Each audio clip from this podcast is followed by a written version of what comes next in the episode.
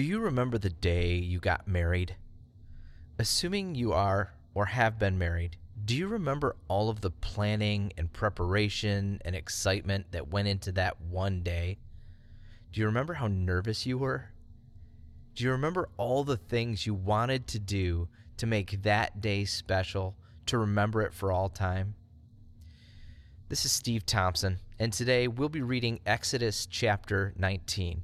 But I think it's helpful for us if we have that picture of a marriage ceremony. It all boils down to the vows, the promises that we commit to keeping for the rest of our lives. But there was a lot of thought and energy and expense that went into making that day a special one. So, with that in mind, let's read. Exactly two months after the Israelites left Egypt, they arrived in the wilderness of Sinai. After breaking camp at Rephidim, they came to the wilderness of Sinai and set up camp there at the base of Mount Sinai. Then Moses climbed the mountain to appear before God. The Lord called to him from the mountain and said, Give these instructions to the family of Jacob, announce it to the descendants of Israel. You have seen what I did, did to the Egyptians. You know how I carried you on eagle's wings and brought you to myself. Now, if you will obey me and keep my covenant, you will be my own special treasure from among all the peoples on earth. For all the earth belongs to me, and you will be my kingdom of priests, my holy nation. This is the message you must give to the people of Israel. So Moses returned from the mountain and called together the elders of the people and told them everything the Lord had commanded him. And all the people responded together, We will do everything the Lord has commanded. So Moses brought the people's answer back to the Lord. Then the Lord said to Moses, I will come to you in a thick cloud, Moses, so the people themselves can hear me when I speak with you. Then they will always trust you. Moses told the Lord what the people had said. Then the Lord told Moses, Go down and prepare the people for my arrival. Consecrate them today and tomorrow, and have them wash their clothing.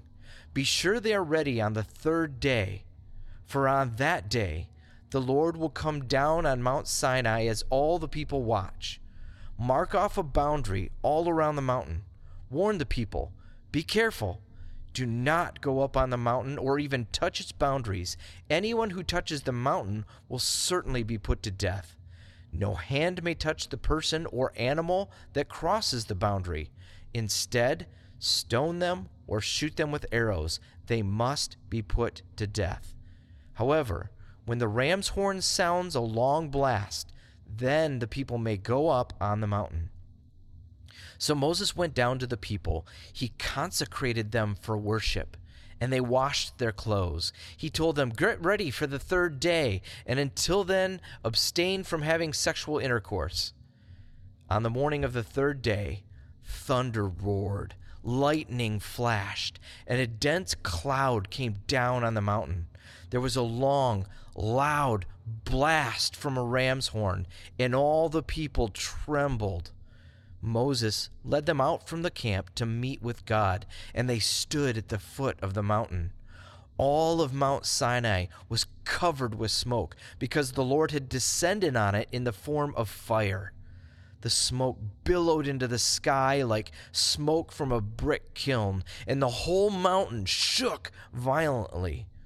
As the blast of the ram's horn grew louder and louder, Moses spoke, and God thundered his reply. The Lord came down on the top of Mount Sinai and, Mo- and called Moses to the top of the mountain. So Moses climbed the mountain. Then the Lord told Moses, Go back down and warn the people not to break through the boundaries to see the Lord, or they will die. Even the priests who regularly come near to the Lord must purify themselves so that the Lord does not break out and destroy them. But Lord, Moses protested, the people cannot come up to Mount Sinai. You already warned us. You told me, mark off a boundary all around the mountain to set it apart as holy. But the Lord said, Go down and bring Aaron back up with you. In the meantime, do not let the priests or the people break through to approach the Lord, or he will break out and destroy them. So Moses went down to the people and told them what the Lord said. The marriage imagery is probably startling. And I'm going to get to that in a second. But even more striking in this passage is how this covenant ceremony on Sinai unfolds and looks like a social contract and a, and a political alliance. It was pretty common in that day for the feudal tribing groups of the area to form alliances for self preservation. Certain groups would grow strong, and the king would begin inviting other groups to join them. He would provide military protection and financial backing in hard times if the vassals, the people, would swear allegiance to him and pay him taxes and do their fair share in the kingdom that he was building. And it all worked, this social system, this contractual social system. So many books have been written on this subject that I'm not going to spend too much time, too much more time on it, other than to make this observation that I think is critical before moving forward in the book of Exodus.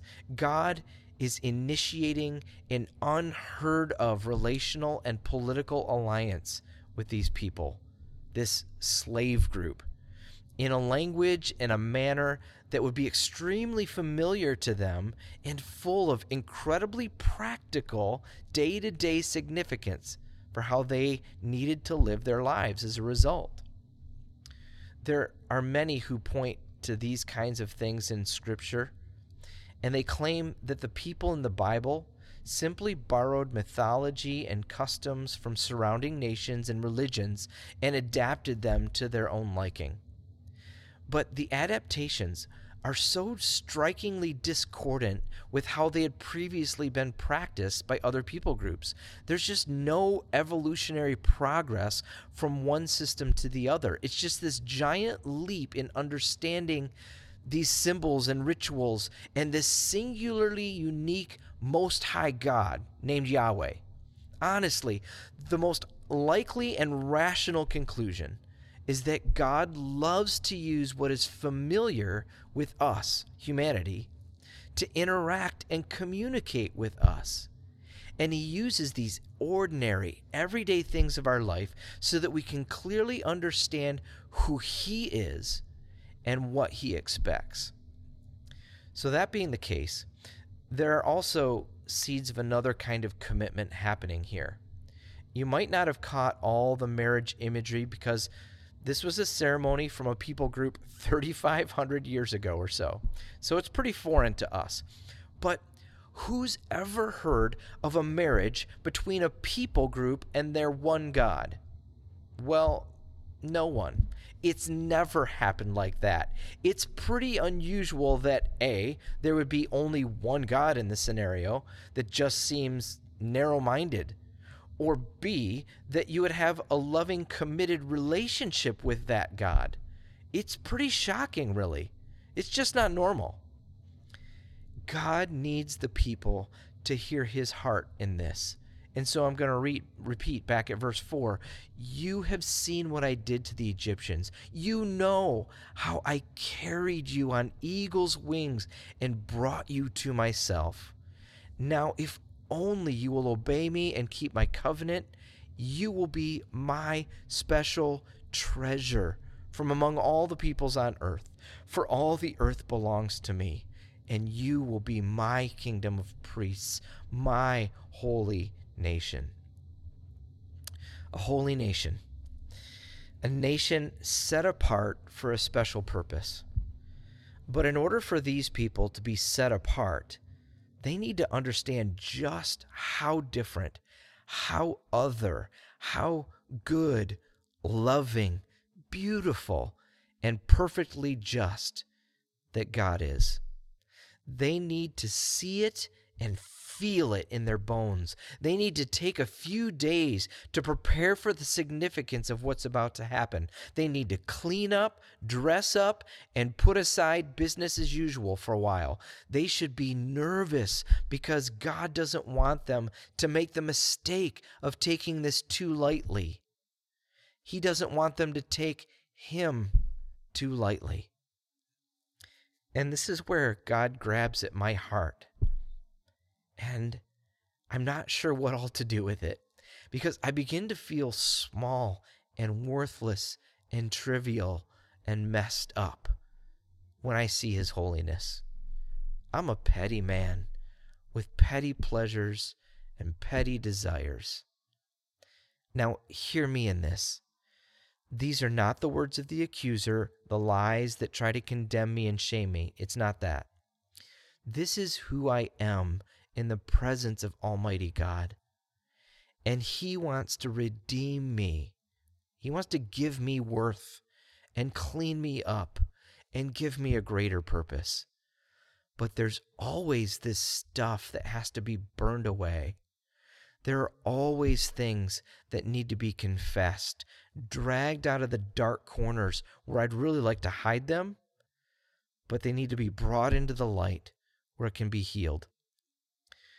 There's this amazing paradox and mind boggling dissonance between who our perfect and holy God is and how we are not any of those things.